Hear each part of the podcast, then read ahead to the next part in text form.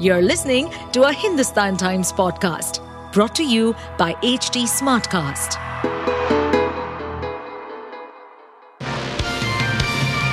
Hello, these are the top news for the day. The Central Industrial Security Force, CISF, will take over the comprehensive security of the new Parliament building complex following the recent security breach on 13 December, news agency PTI reported. The Union Home Ministry on Wednesday directed for a survey of the Parliament building complex so that a regular deployment of the CISF security and fire wing on a comprehensive pattern could be done.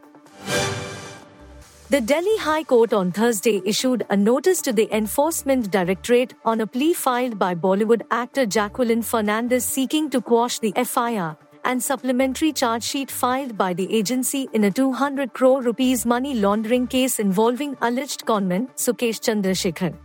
The court also posted the case for the next hearing on 29 January. Fernandez has been a co-accused in the case filed by the ED. But she has been named as a witness in the predicate offense, an extortion case registered by the Delhi police. The World Health Organization said on Thursday that northern Gaza has been left without a functional hospital due to a lack of fuel, staff, and supplies. There are actually no functional hospitals left in the north, Richard Peeperkorn, WHO representative in Gaza, told reporters via video link from Jerusalem.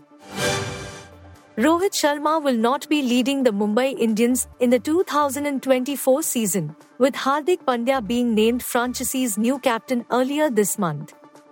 According to former India cricketer Sanjay Manjrekar, Suryakumar Yadav is the sole dependable batter in the Mumbai Indians lineup as they prepare for the 2024 edition of the tournament. Rohit Sharma, for me, as a batter, is a question mark in T20 cricket has shown promise the way he played in the 50 over World Cups. But that's a completely different format, he said. The Salaar vs. Dunki fight reached new heights on Wednesday when the makers took the decision to not screen the Telugu film at PVR Inox properties in South India. It was alleged that the theatre chain had allocated their single screens to Dunki in the north, despite promising the team of Salaar Part 1 ceasefire that they would get equal importance. Even as reports of this broke, the theatre chain worked quickly to counter the news with statements.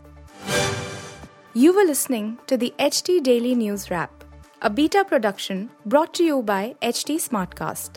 Please give us feedback on Instagram, Twitter, and Facebook at HT Smartcast or via email to podcasts at hindustantimes.com. Until next time. To stay updated on this podcast, follow us at HT Smartcast on all the major social media platforms.